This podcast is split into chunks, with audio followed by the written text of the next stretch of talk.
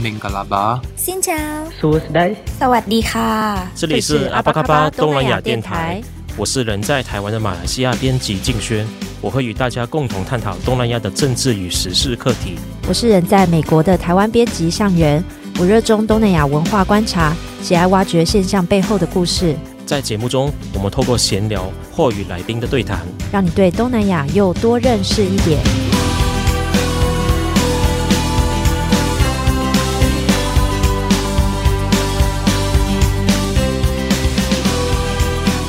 巴卡巴，我是向元。如果你有 follow 我们另外一位主持人静轩的社群媒体的话，应该有发现他最近发了很多回到马来西亚后吃的美食的照片。而他本人除了回到家乡以外，也去了新加坡。目前在这个礼拜还刚抵达了泰国的曼谷。所以这集我们就想要来录一集久违的主持人合体的录音。那由我来访问一下，目前人在东南亚的静轩究竟在做什么？让我们欢迎人在泰国曼谷的静轩。嗨，大家好。就是今天自己播出的时候呢，我应该已经离开曼谷，又回到了。马来西亚，对啊，那我们就当做自己来闲聊闲聊，就很久也没有跟向元在在闲聊了。对，你那天到曼谷当天，其实曼谷发生了一个还蛮大的新闻事件嘛，在泰国的一个卖场，然后有一个枪击。金泉，你有被这个事情影响到吗？也没有了，因为我是十月三号晚上抵达曼谷，那诶没想到一下机的时候就就看到新闻 APP 的推播，还有朋友的就提醒我，想说，诶曼曼谷的。暹罗宫百丽广场发生那个枪击案，对啊，那当时曼谷又发生大雨，然后听说市区有些地方淹水，我就是觉得说哇，怎么那么神奇？一下子就发生这事情。不过我住的地方离市中心蛮远的，所以说就呃对我也没什么影响。那你这次回马来西亚，当然最主要就是看家人嘛。然后你也安排了像是去新加坡，然后你现在人在泰国，你可不可以先简单讲一下，就是你这次回去的一些行程的安排？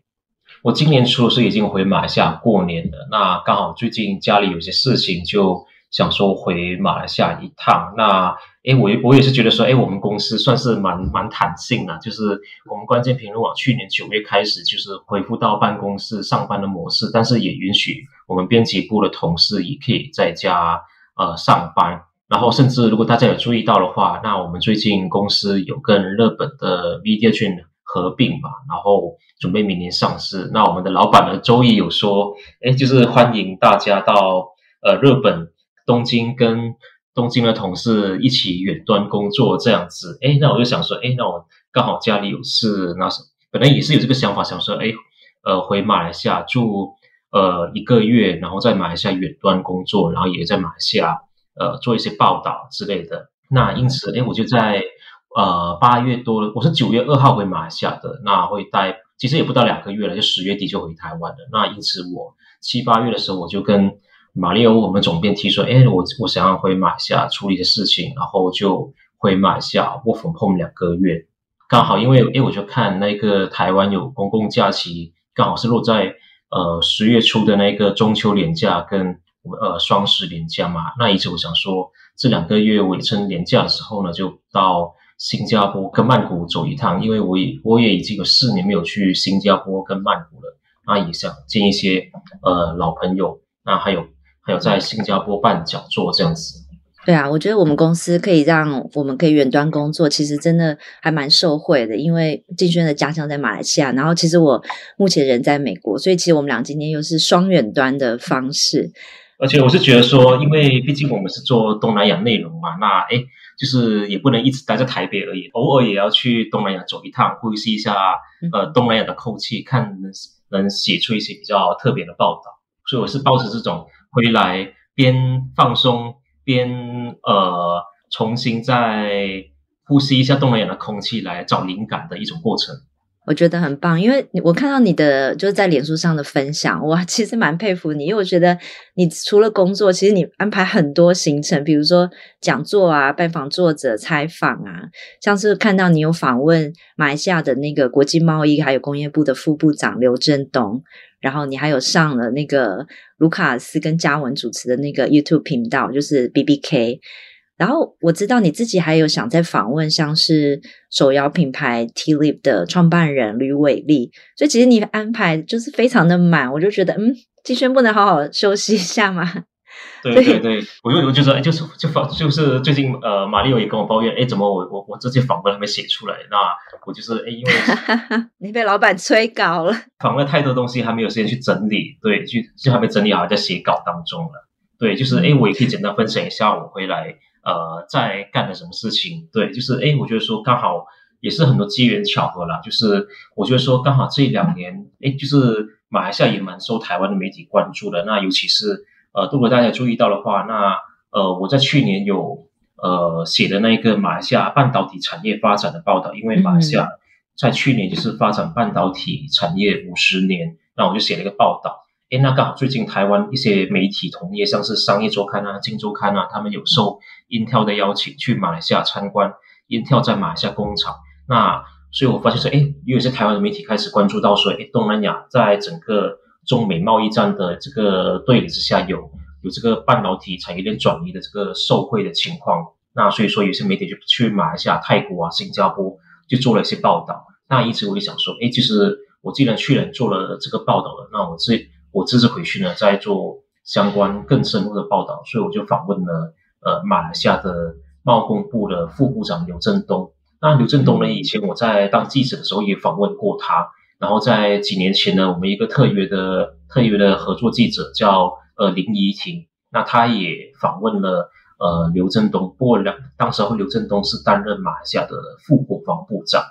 对啊，所以也希望说，哎，有机会能让台湾的读者更加认知到说，哎，马来西亚在这个整个呃国际的产业链在东协的角色是怎样的。对嗯，对，我相信，因为台湾人一定非常熟悉，就是半导业的产业在台湾的发展非常的兴盛。但是，其实因为马来西亚他们的像是他们很擅长使用英语，还有他们是英美的法系这些，还有他们的当地，比如说很多重要的港口啊，所以其实他们发展半导体也变成了近年来一个很重要的一个产业。就是你在我好奇的是，你在访问刘振东副部长的时候，呃，有提到说马来西亚跟台湾在这部分会有什么合作吗？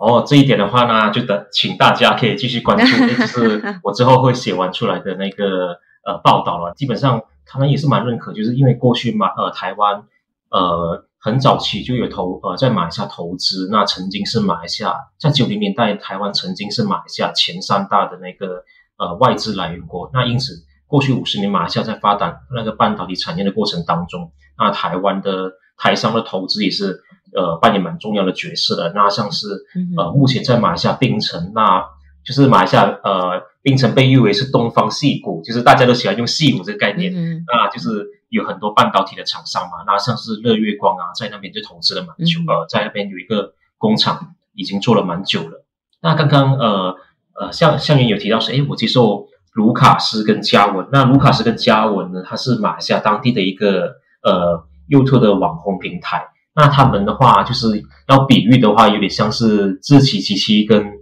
呃，伯恩吧，就是因为他们在当地是做有关呃新闻类的这个呃 YT 节目，对。那为什么我会跟他们呃接受他们访问呢？那也算是也跟他们有结缘了。就是呃去年的时候，我有，如果如果大家有印象的话，那我们推出一个专题报道，是谈那个呃东南亚脱口秀的文化。那因为我去年回马来西亚，因为去年也是疫情之后回马来西亚，呃，好久没没有去马来西亚嘛，因此去年我在马来西亚。呃，工作了三个月，那在那期间呢，诶，我就发现到说，马来西亚当地那边开始流行那个呃脱口秀的表演，就是以中文圈子，其实，在马来西亚英文的社群呢，他们推广脱口秀已经做了蛮久了，但是马来西亚的呃使用中文的圈子呢，因为呃受到近年博恩夜夜秀的影响，还有中国一些脱口秀节目的影响，那也开始在搞自己的一个呃脱口秀呃的表演，那因此我就当时候呢就专访了。呃，B B K 这个团队，那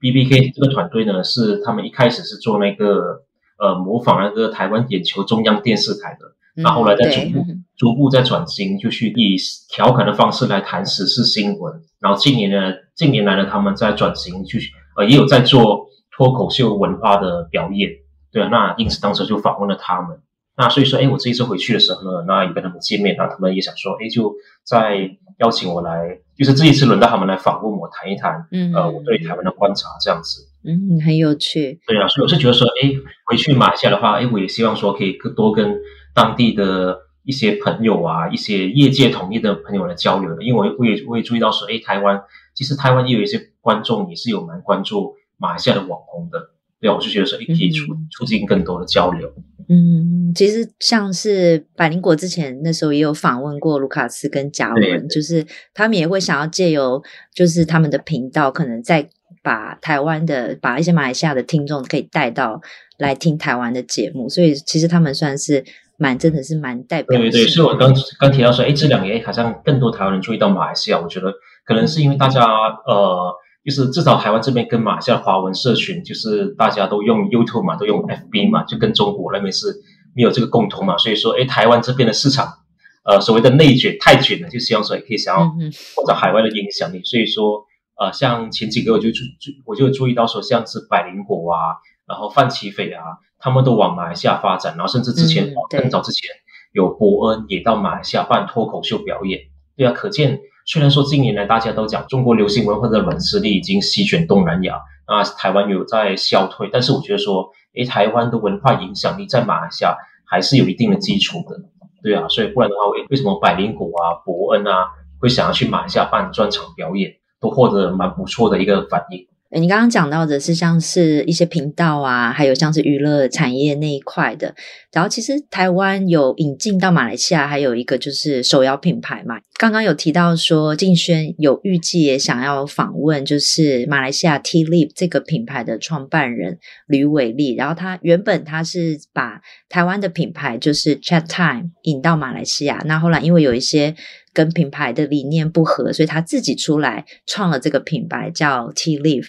静轩，你可不可以趁这个机会，要不要跟呃我们的听众也介绍一下，就是这个马来西亚的手摇品牌 Tea Leaf？还有就是，如果你想要去采访，就是他们的创办人，你会特别想要了解是哪一个面向的？对，哎，我觉得我觉得也是蛮巧，因为刚好我回马来西亚之前，就是台湾的商业周刊有一期的。呃，前几期的专题报道是谈说，台湾的手摇饮料产业在东南亚以前是霸主，那近年来却被中国急起直追。就像很多中国的一些茶饮品牌，像呃那个霸王茶姬还是蜜雪冰城都席卷东南亚，那台湾的影响力下降了。那当时我就想到说，诶，我去，我记得一两年前看到那个刚刚提到说，马来西亚的那个本土的手摇饮料品牌，其实我们习惯这边叫 Tea Life，就是读英文字面上。它是 L I V E 嘛？那刚刚相应说是 Tea Leaf，可是大家在这边是喜欢读呃念 Tea Life。Tea Life 对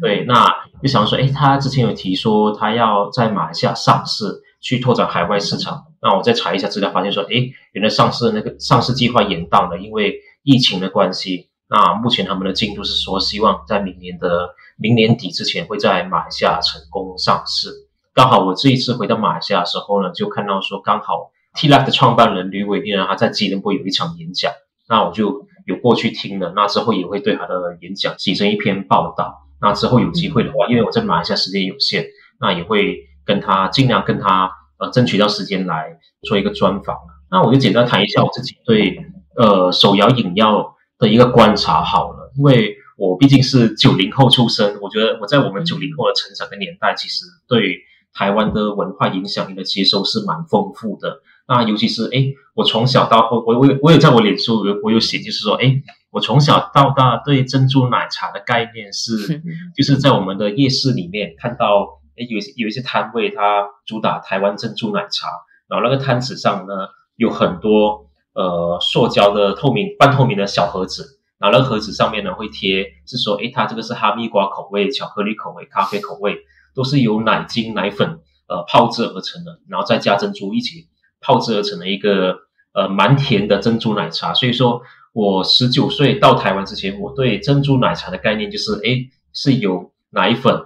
给泡出来的。然后到了台湾之后才发现，诶，原来台湾人已经开始，那时候已经是二零一零年之后，台湾人已经开始喝呃珍珠，就是就是用喝喝鲜奶为主，对，就很少人喝这种。奶精泡出来的，可能你只有到早餐店的时候才可以喝到那一种。对啊，所以就说就是台湾早期喝这种手摇饮料都是奶精泡出来，可是可能近年来因为大家呃健康观念的改变，所以都都选择喝鲜奶为主。那我这一次呃回到马来西亚呢，就发现说，哎，居然夜市里面还是有保存着这一种呃用奶精泡出来的真的真奶，然后还是蛮多人排队的，我是觉得蛮惊讶，哎，因为这些年。呃，包括我我两三四年回呃回去马来西亚开始，我就注意到说，诶，很多台湾手摇饮料店啊，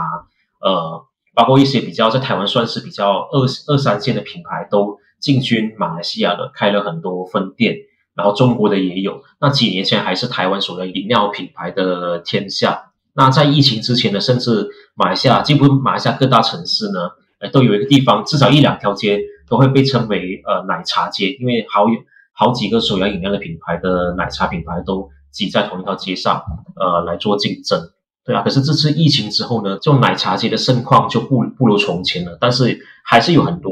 手摇饮料品牌存在。那呃，尤其是你可以感受到说，在马来西亚看到很多中国的品牌进来，像是霸王茶姬，然后蜜雪冰城也是到处开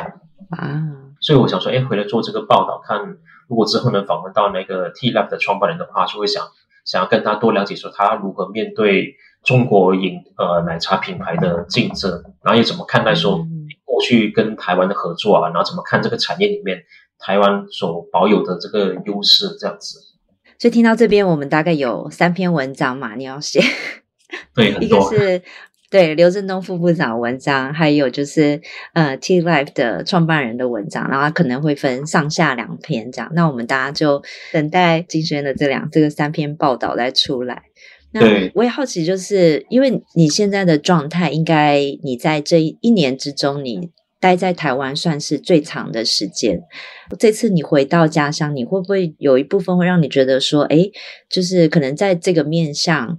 你会觉得啊，我觉得还是习惯马来在马来西亚就比较好，或者是说，有时候你会觉得，诶，其实，在某一些面向，可能哦，台湾这个地方还不错，有没有这样子的感受？嗯，我觉得就各有各的好了。就是在无论在马来西亚跟或者台湾生活，你在马来西亚生活的话，呃，像我的情况，诶，如果说今天假设我变成马来西亚一般的上班族，我要在这边工作生活的话，那如果我不是那种自雇者 freelance 的话，那我可能会。呃，过得蛮累的，因为我很多朋友分享说，在马来西亚上班生活，你可能要开车，呃，要会常面临到塞车的情况。因为马来西亚是一个蛮交通不友善的国家，那就是大家都是以开车为主。因为马来西亚的呃政府的政策是多年以来就是，诶，就是在交通政策上是鼓励大家多开车，然后发展公共交通建设方面，像是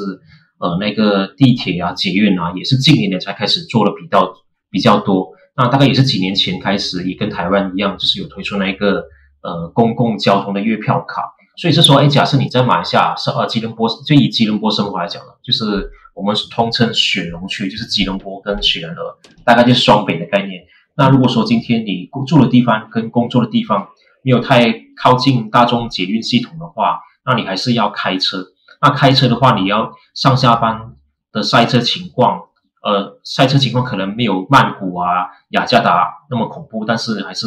你要面对这种在车上虚耗的一种生活。那可是因为我这一次回马来西亚远端工作嘛，我在马来西亚的住处，我还是呃，只要有了上网、有笔电，那我还是可以在马来西亚住处台湾呃处理台湾的工作。那我不必跟一般的呃马来西亚的上班族在上下班时间去去开车去一起拥挤在一起。对啊，所以说诶。就是如果是你是保持一种比较 freelance 的状态的话，那我是觉得说马来西亚的呃生活成本比较低，那是蛮适合的。所以说近年来有蛮多呃欧美国家人士啊，呃到东南亚做数位游牧民族，就是尤其是以泰国还是为主了。那马来西亚的话，呃好像还不是很多。在还有一些生活方面的话，我我还有一个蛮有趣的观一个观察可以分享。那刚好哎刚好我九月回马来西亚的时候呢，我们的老板马利欧。就是他刚好有事情，呃，也到马来西亚过境两天。那当时，诶，我就有在吉隆坡接待接待老板嘛，就是，诶，就我觉得蛮蛮难得，就是平时是应该是老板照顾员工嘛，那这次到他到我的地盘，那我就特别照顾他一下，就是有开车开车带他去吃饭啊，这样子。那他就跟我提到说，诶，他就发现，呃，虽然就是我们的老板马利欧发现，诶，怎么吉隆坡的塞车情况比台北严重？可是，嗯，可是怎么大家开车的时候都蛮安静，就不会吹喇叭？对啊，所以我这这一点的话，我自我自己也有观察，因为我朋友在吉隆坡也是工作了四五年，他讲说在疫情之前，在吉隆坡开车大家都很急躁，就是会长按喇叭之类的。那可是疫情之后呢，这个现象就几乎看不到了，大家可能也习惯了。我觉得可能大家过了会说过了疫情之后，大家会比较呃懂得包容还是怎样，就是反正大家在开车的时候呢，都会。比较礼让，那即使有车插队进来呢，也也会去也会去让别人呐。那反而我在我的家乡怡保或者其他州，像是槟城州开车遇到塞车情况的话，那都会大家还是有按喇叭的情况会发生。我觉得可能是因为呃在吉隆坡以外的地方，大家不习惯塞车，所以说遇到这种情况会比较急躁。可是但可是你到了吉隆坡之后，大家都已经习以为常了，那就不如干脆大家就呃互相忍让一些。了解，你刚刚讲的是就是交通的状况。嗯，我想要再问一个，就是可能台湾年轻人会特别感兴趣的，就是台湾年轻人可能像我们这个年纪都会去，可能会考虑买房。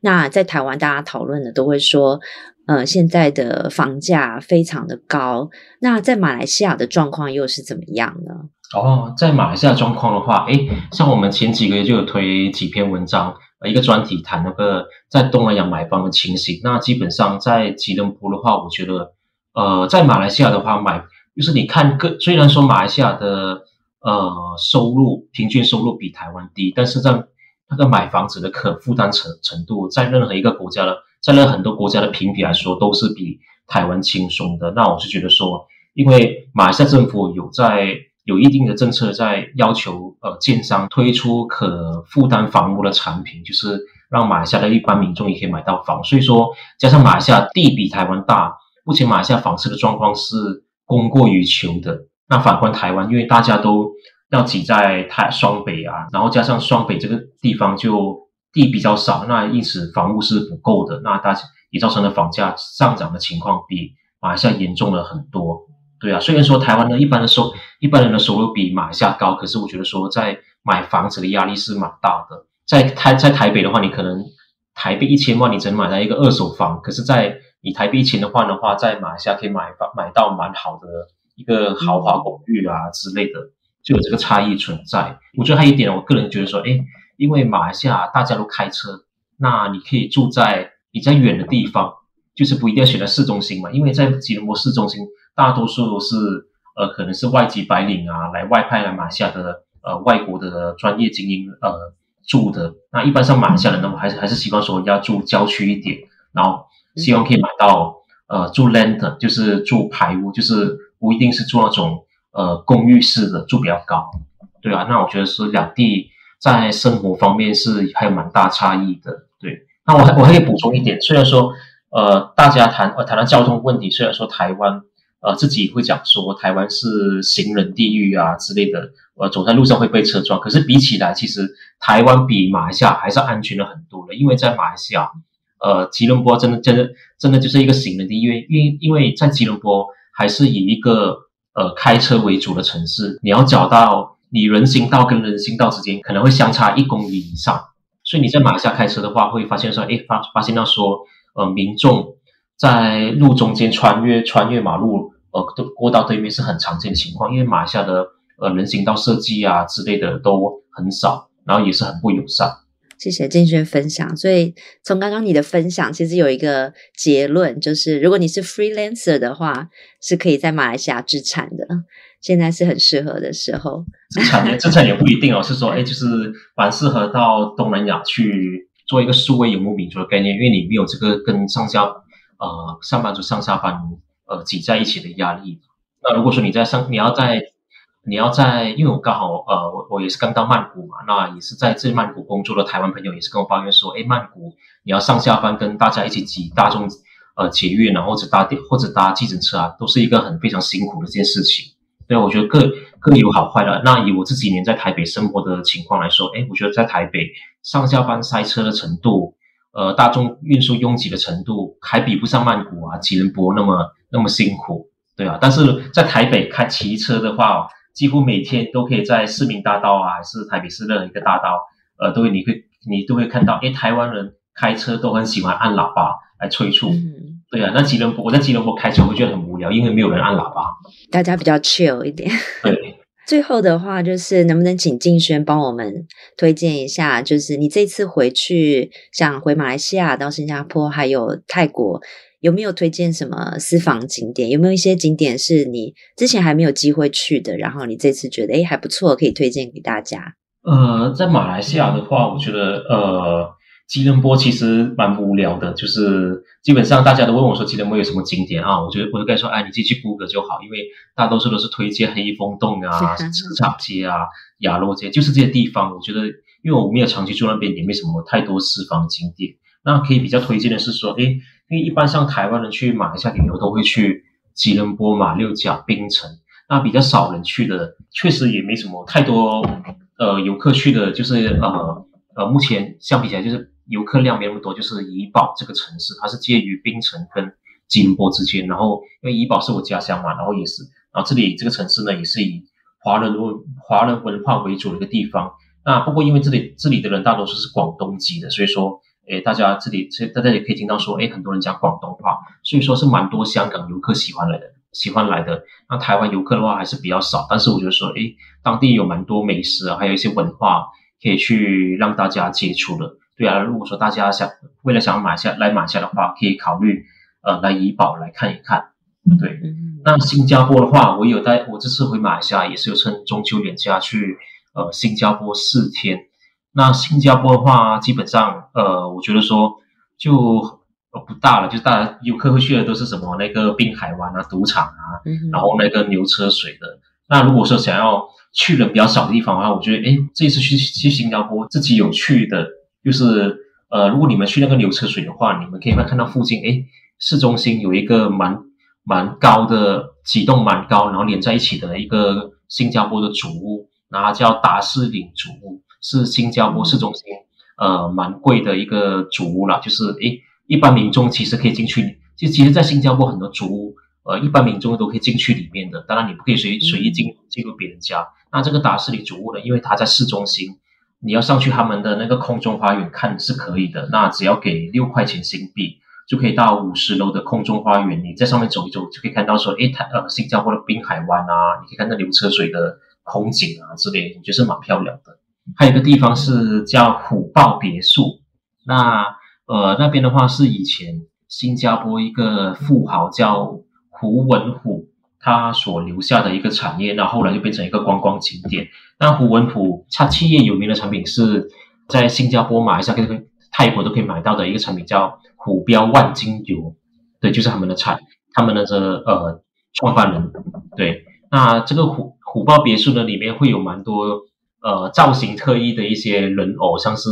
他以《西游记》啊，还是什么八仙过海一些民间传说来。来设计的一个乐园、啊，然后里面还有一个主题馆叫十八层地狱。那它这个地方概念有点像是高雄左营那边也是有类似的景点，就是叫龙虎塔，呃，十八层地狱就是、嗯、呃就是那一带，就有点像是同样的概念。在新加坡虎豹别墅这边，呃，也是有这个十八层地狱馆。对啊，大家有兴趣的话也可以去看一看。第二份，然后其实，在马来西亚有些地方也是有类似十八层地狱的这种展示的地方。我觉得华人社会都很喜欢搞这东西来。来希望说，哎，里面有一些放一些传统文化的东西来来规训，来规训小孩子啊，这样子，所以是蛮有趣的。那曼谷的话，因为我到才刚到曼谷呃两天，那我还没有还在雾封控的状态，还没去玩，对，还是有上班的。那我自己想要去的话，就是呃曼谷的唐人街。几年前我在曼谷有去过唐人街，不过呢，当时我觉得还是蛮落魄的。那不过我这一次到曼谷的时候，呃，有拜访一个作者。那如果大家有关注泰国的泰国的文化啊、新闻啊，有可能会注意到有个粉专叫做呃狗子泰荒谬。那我就见到了狗子泰荒谬的版主。那他版他版主本身呢，他在曼谷的唐人街呢有有开呃有开了一个台湾的品茶店。那他就跟我说，诶，这几年曼谷的唐人街有蛮多变化的，有变得更加文青。那很多曼谷的文青呢，都会想去。呃，逛的地方，哎，这让这这就让我想到了想到了这几年，呃，台北的一个变化，就是说，哎，呃，现在中山区的赤峰街一带本来也是有点落魄了，然后现在也变成，哎，是文青聚集的地方。那这里我也会也是我会想去看看的。所以刚刚静轩推荐的像是怡保啊，还有新加坡达斯林主屋、虎豹别墅，还有曼谷的唐人街，现在变得很文青，所以这几个大家都可以去看看。因为其实像怡保，我觉得是真的是蛮有趣的，因为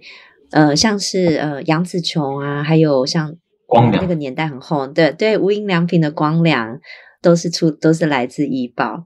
然后，对当地也是有一些，比如说很多很好吃的，像是什么盐焗鸡是很有名的，对，所以或许大家，对这些真的都很适合大家，如果到那边可以去看一看。那今天真的很谢谢金轩，就是因为其实今天我。声音有一点因为咳嗽的关系，但是因为想趁着静轩人就在当地，想说就是我们赶快就是让有一些现场的临场感，让大家可以分享他在东南亚的一些旅行。那不过也很抱歉，我今天的声音可能就是跟平常不太一样。那今天还是非常开心，可以跟静轩透过远端的方式，然后听他分享这次他回马来西亚的一些，不管是工作还有他的一些采访的安排。那也很期待他之后的报道，赶快推出，这样子我们老板就不会再催你稿子了。好啊，对，那也希望你在曼谷的行程都很顺利，然后最后回马来西亚也都很平安。那我们就下次再聊喽。好，那也希望明天可以见到你。好，希望。好，那我们下次见喽。拜拜。拜拜。